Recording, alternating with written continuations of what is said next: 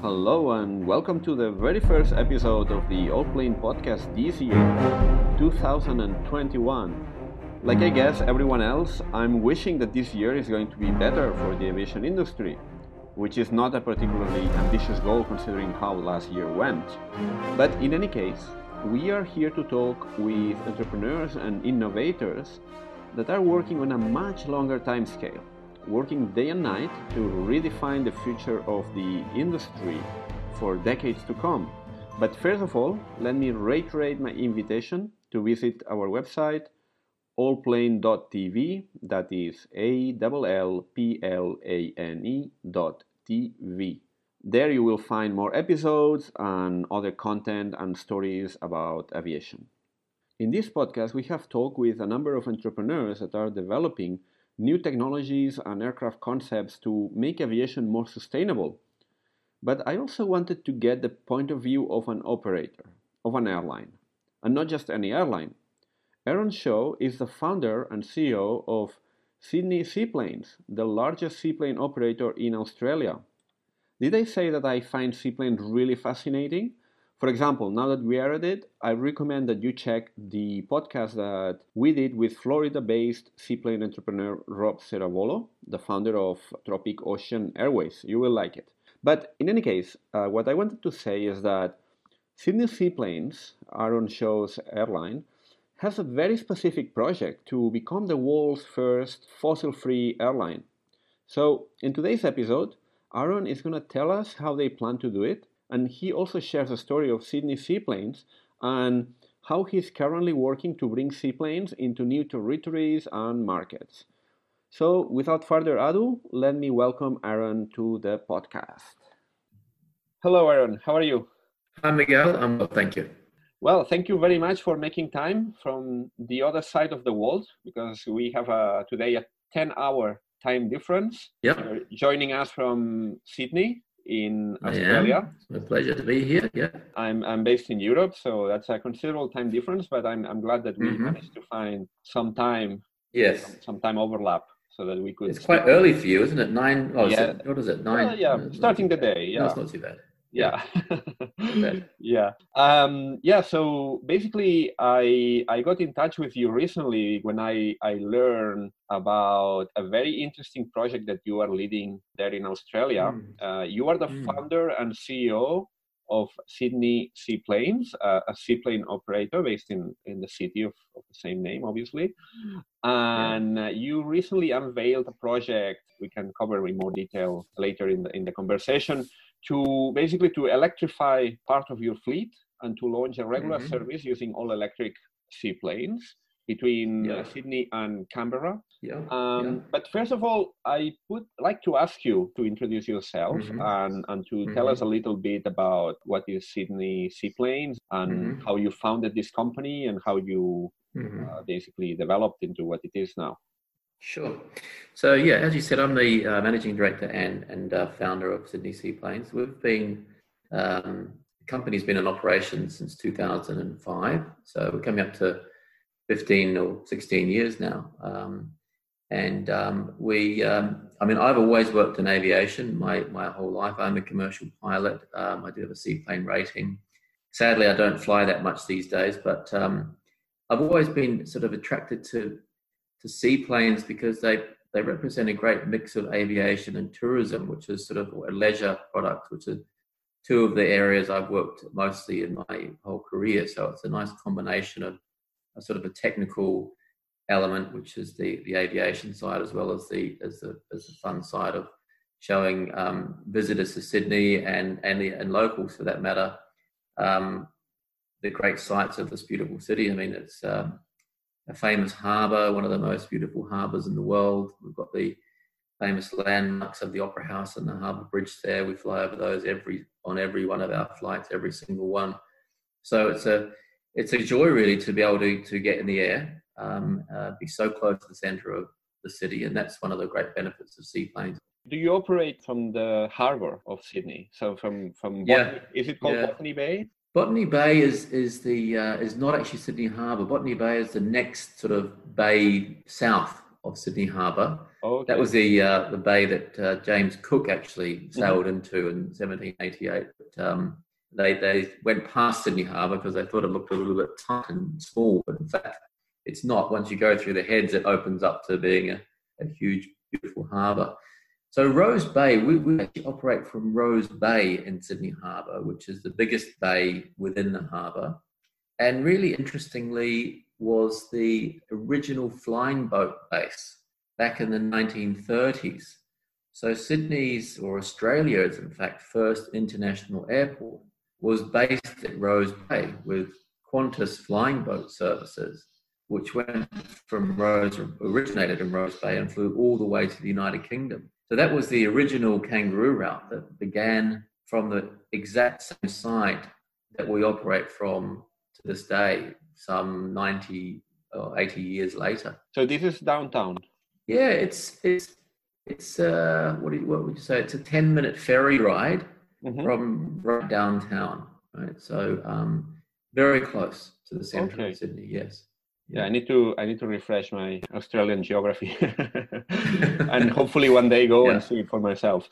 Um, Absolutely. Yeah. So um, you operate these seaplanes out of Sydney, but are you mainly a charter operator, or do you also have some regular we, service? We we are currently a charter operator. We have operated um, scheduled services in the past. Just uh, to uh, give you a bit more geographical information, um, the next city north of Sydney is called Newcastle. Uh, that's the second biggest city in the state of New South Wales.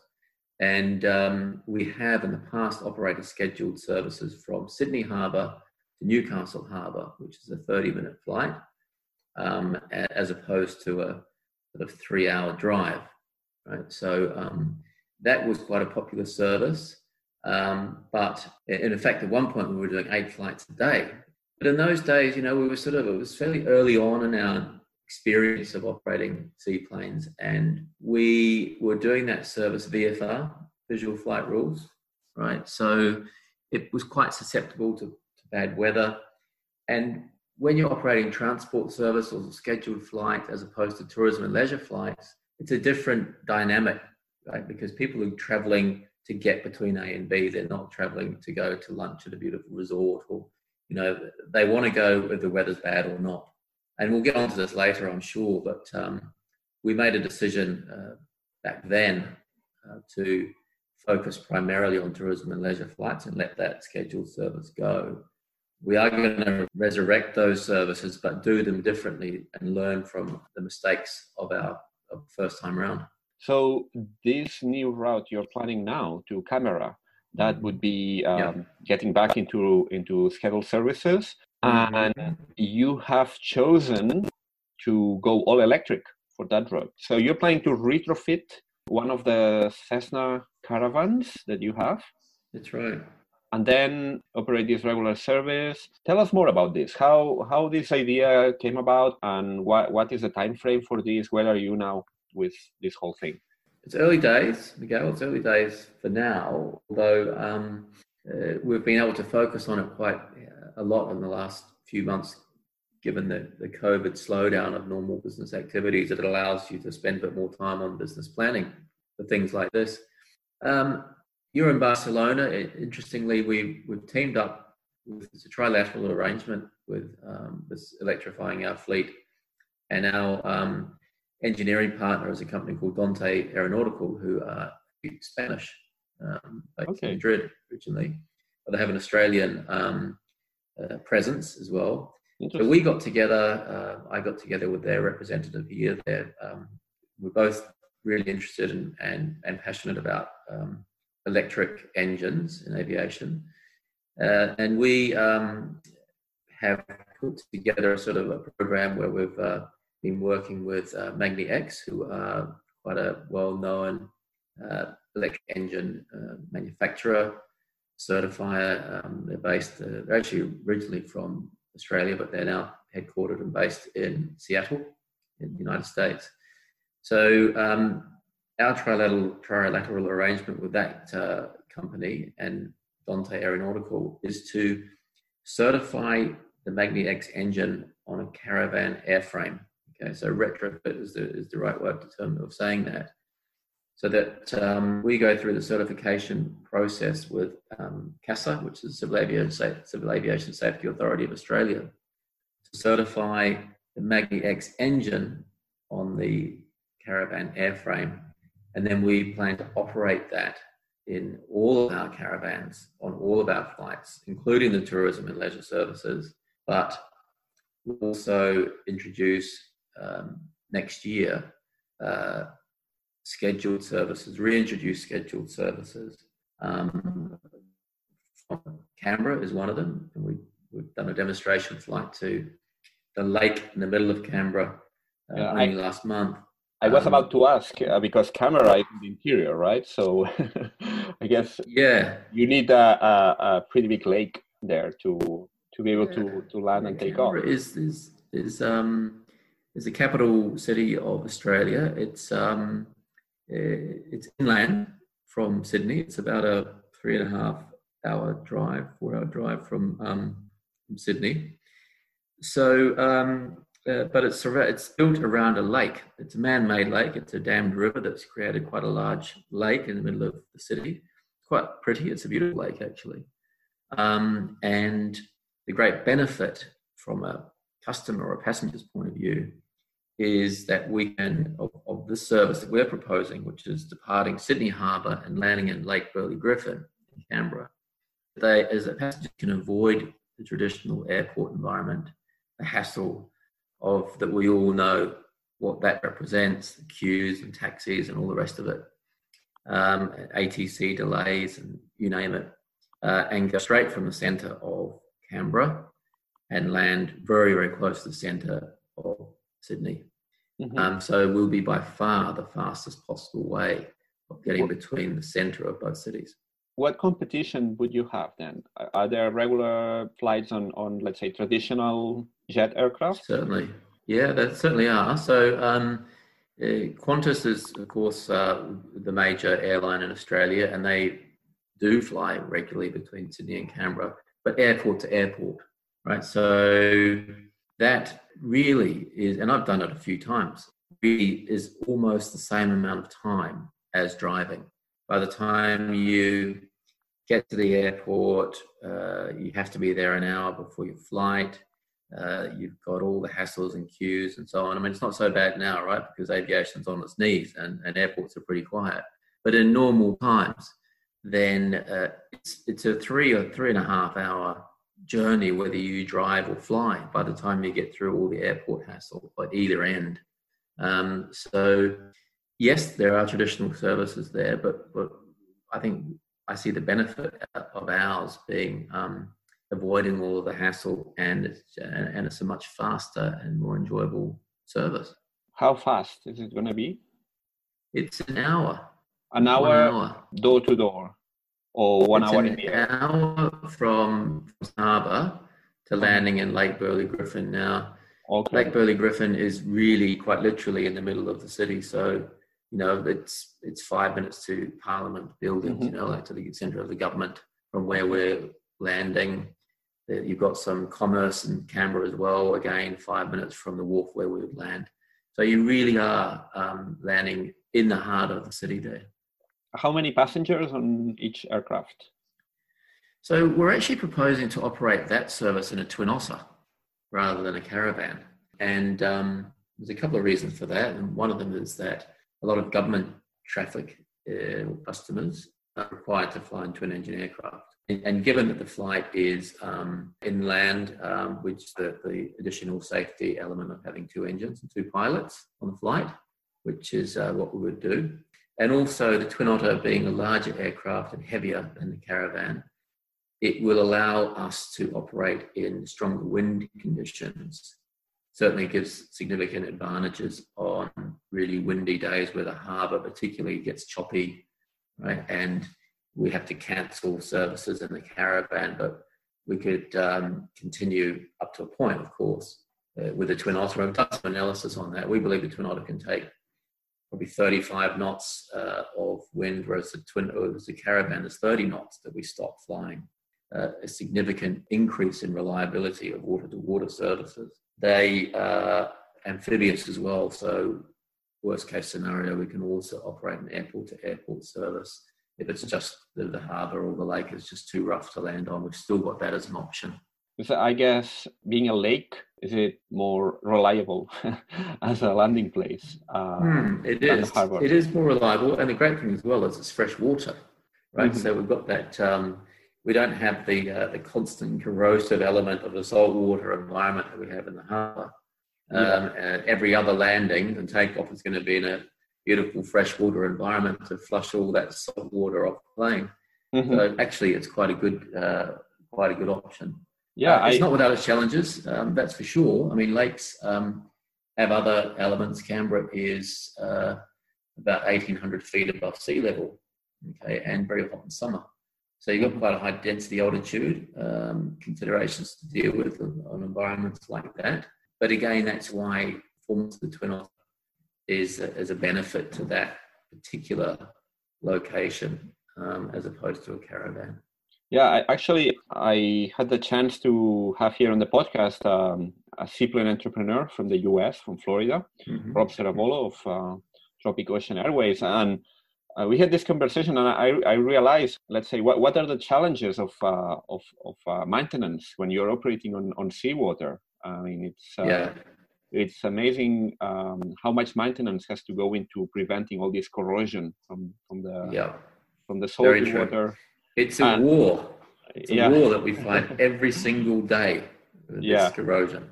And and also the the challenges of the surface, the type of surface that you need to operate the seaplanes because hmm. uh, I also was unaware of the challenges of having the perfect conditions and how sensitive seaplanes hmm. can be to uh, a little bit of wind or. Uh, we wave. do. We've done quite a lot of consulting in different parts of the world, including in in um, Bahamas, but also up in the Philippines and, and Vietnam and a number of places in Asia.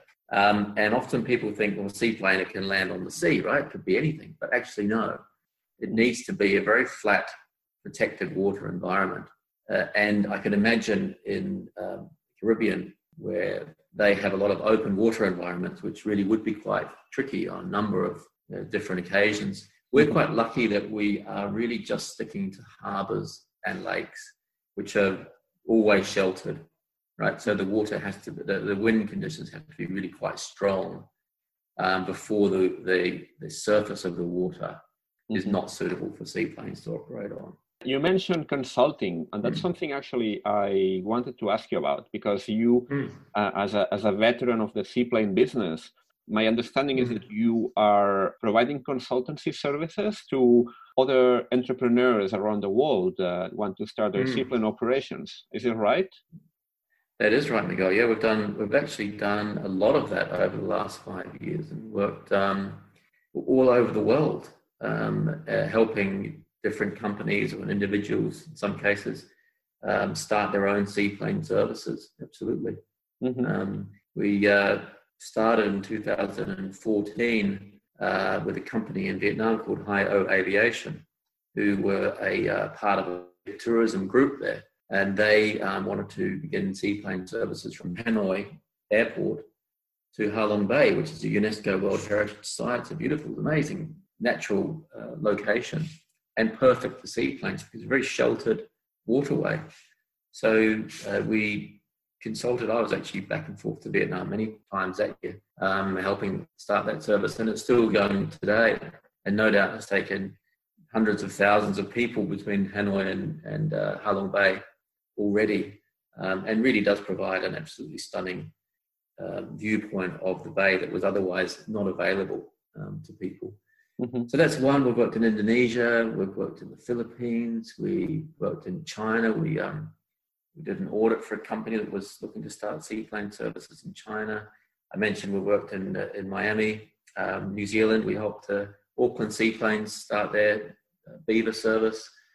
Um, so yeah, that's been quite a, a really fun and rewarding uh, sort of side business that wasn't really something that we looked for. It just it's something that found us, and, and it's been really really enjoyable. Mm-hmm. And um, back to the electric uh, aircraft thing. Um. What is the time frame for all this certification and flights? You mentioned next year, so we're talking about 2022 mm-hmm. for? Um... Well, we're going to start this year. Right? Okay. We're going to start this 20, 2021.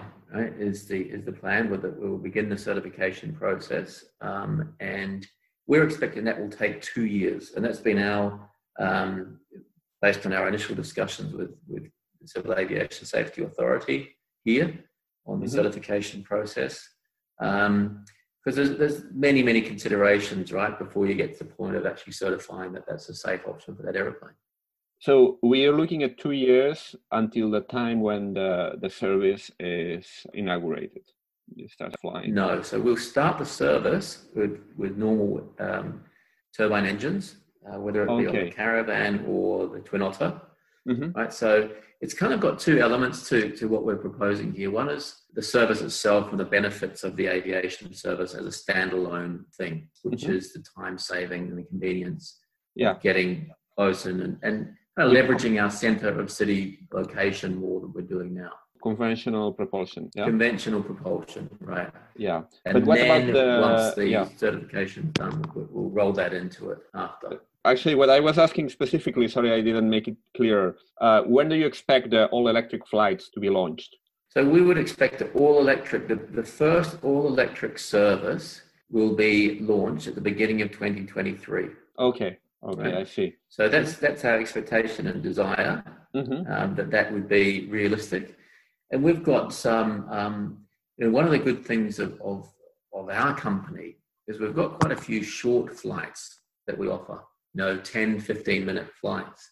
And we've got to be realistic and are realistic about where battery technology is now and the weight of the batteries and so on to um, uh, in terms of the weight versus range equation right? So um, how commercially viable that is for operators. Uh, but we're in a good position that we've got a couple of flights and services and routes that um, will be very short right? But there'll be ideal ones to start the service with the battery mm-hmm. technology uh, doesn't allow a flight of an hour, let's say. Right? We could still commercially operate some of our flights with batteries that provide half hour range, that type of thing. Yeah. And so, yeah. Yeah, actually, yeah, I was I was to ask you about this because you mm-hmm. mentioned the flight to Canberra is about one hour. Um, that's mm-hmm. that's quite quite long for for current uh, battery Absolutely. power battery power flights, right? Um, yeah. Especially yeah. when you are talking about um, how many passengers per flight. So we, we with the conventional propulsion, we're expecting 15 passengers on the Twin Otter. Yeah. Okay. Now that's you're exactly right. An hour is is a long uh, flight time with, uh, with battery batteries as they are, which is why we're also looking at um, hydrogen cell fuel cell uh, mm-hmm. technology as well. Okay, because that would appear to me to be a bridge or a, or a stepping stone, or perhaps a permanent way of um, introducing nil emission electric aviation in a commercially viable way. Because the battery weight and technology that's around now is really limiting on uh, the number of passengers that you can carry. And it's limiting to the extent that it's probably not commercially viable to go all battery for 90% of potential operators now, mm-hmm. right? You need to you need to provide like a hybrid solution or an interim solution that, uh, and it seems to me that hydrogen um, may well be that uh, that option that, that, does make it commercially viable. Yeah, actually, I had on the podcast uh, a few weeks ago a representative of uh, ZeroAvia, which is right. The company is developing a powertrain. For, they are we know them well. Yes, absolutely. Certainly, yeah. that that is a company that we that we're looking at closely as well. Um, mm-hmm. And they're making some great inroads. They've, got, they've done some amazing uh, stuff in terms of fundraising and, and partnerships with the likes of British Airways and so on. Mm-hmm. Recent announcements. Um, mm-hmm. So exciting times. That's an exciting company, um, and uh, certainly one that's on our radar that we may be able to work with here with our project in, in this part of the world. So shall we say that the um, let's say the the, the powertrain uh, choice is not is not settled yet. You it's something you're yeah. still working on. We, we, are still working on that, but I think um, realistically, hydrogen is going to have to be involved to make this a commercially viable solution. Mm-hmm. Um, and, and, for some time. I mean, I'm not an expert. You know, this is this is early days for me in this journey as well. Mm-hmm. I must say, right? People who know a lot more about the technical side of it than I do. However, what I do know is that um, the battery, the batteries as they are now, the weight versus range scenario is very limiting, and there's plenty of people that are working, uh, very talented organisations and scientists and people working on um, getting more energy into batteries you know, for the same weight, and I'm sure that will happen. But mm-hmm. the question is when and, and how long will that take before we're getting that to be a commercially viable scenario where we just need batteries and nothing else. Mm-hmm. But you definitely um, you you aim to be first to launch a scheduled service. We're launching some of our routes in 2023, nil emission, fully nil emission. Then I I reckon we're, we're, we're a chance of being first. And you know, it's Australians are we're sitting on the bottom of the world, but we always like to you know, punch above our weight, right? So we want to get in hmm. the race, right? And um, and see who can be. And and so definitely one of our goals and ambitions is to is to is to push this safely, going through all the processes that need to be gone through, of course. What type of short flights would you be able to offer in 2023? Is it going to be like panoramic flights around Sydney? Yeah, that's exact. That's that's an example. One of our most popular flights for tourism, when we had tourists in Australia, mm-hmm. which we don't at the moment, but we're hoping they'll come back at some point, um, is a 15-minute flight over Sydney Harbour. Okay. And we've started this conversation today talking about the beautiful harbour that it is, and so in that time frame, you get to see all those beautiful, world famous icons and beaches and mm-hmm. the opera house and so on. And it's 15 minutes. So that is a flight which which is viable now. Um, there's another destination as well, um, which is uh, just a 10 minute flight north of Sydney Harbour. It's a place called Palm Beach. It's a uh, it's a it's a beautiful sort of um, enclave, if you like, um, a little bit like uh, Hamptons to New York or Malibu to Los Angeles, that type of scenario where um, we can fly there in 10 minutes mm-hmm. right, as opposed to a pretty significant uh, drive for people. So that's mm-hmm. another another route that we're looking at introducing all electric onto, and and we think that all electric nil emission aviation will be really popular to the demographic that lives in those areas as well. And and this would be battery powered? It could be. It could be all battery. It could be with the car- stage, right? It could be with the any caravan. caravan. Yeah. Mm-hmm. Right. how right. many people on the caravan? Would, so we're currently carrying ten in the okay. caravan. Yeah. Right. So, I mean, whether we start that service and we can carry eight or seven or something like that, that that's a possibility.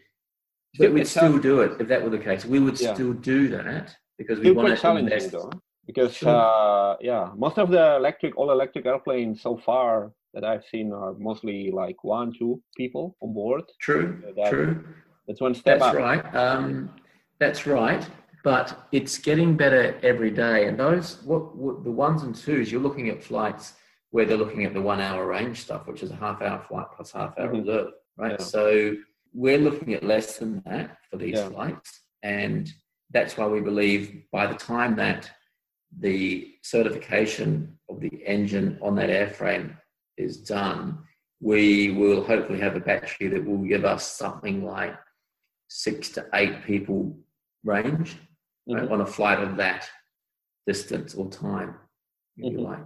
Now, that might be optimistic to know, but that's why we're looking at other things as, as part of this process, i.e., the hydrogen cell hybrid technology as well. Absolutely critical to this whole process. Mm-hmm. Yeah, it's it's interesting how it seems to be the the seaplane seaplane segment of the industry it has very very ambitious. Uh, very ambitious goals. There's also this other uh, seaplane operator in, in the west coast of Canada that yeah. uh, also has plans to yeah. all electric. Harbour air harbour air. I mean i mean i massively admire that company. Um, i really do. They're, they're an incredible company and um, really uh, great admiration for me for them and what they're doing uh, all, for, for many years now. Um, And you're right, but you know, look, it, it, maybe it's because seaplanes, and it's not just us, but we certainly are this. We operate in these pristine environments, and we and we exist because of these pristine environments. People come here to see them, to use our services, to fly with them. So we're really um, vested in the environment. We're, we're totally vested in a, a sustainable environment or operation and minimizing our impact on the environments that we operate to and from. So that's probably the unique thing about seaplanes and aviation is is that part of it, and that's maybe why you're seeing a significant, uh, I suppose, interest from our sector in this technology. Mm-hmm. People that want to learn more about your company and this project, where should they go? Uh, the website, other yeah. channels where they can find out? Well, the website is a good place to start, seaplanes.com.au. It's pretty easy. Google Sydney Seaplanes or pretty easy URL to remember. LinkedIn's another one. We've got a nice uh, Sydney Seaplanes page on LinkedIn, which we keep updated with, I suppose, more of the sort of professional endeavor stuff, you know, is, is, is, is updated there regularly. I've also got my own profile on LinkedIn as well. So those are the areas I'd say that we'll probably post more regular updates about this part of our business as we progress um, through the certification. Mm-hmm. Excellent. Well, Aaron, um, it's been it's been great having you here today on the podcast. Um, I'm very jealous of this summer uh, setting you are in now. I can see you as we speak now. Yeah. And, uh, yeah, we, we, are. Well, it's still light here, and it's almost eight o'clock at night. So it's a, it's a great time of year, right? It's, yeah, um, yeah, yeah. It's a it's a really cold day here, so uh, I really really jealous seeing that you are yeah. right in the middle of the summer now, enjoying the. Well, you know what, Miguel, I hope yeah. so much. This time next year, you'll be able to come to Australia freely, mm-hmm. no quarantine, none of any of that stuff, and you can come with us please do. Yeah, I think we, we all hope so. Okay, yeah. thank, thank you so much. Pleasure. Before you go, and if you like this podcast, a quick reminder that it would be absolutely great if you could please give it a rating on Apple, Spotify, or whichever platform you're using, or recommend it to a friend or whomever might be interested. Thank you very much and see you soon.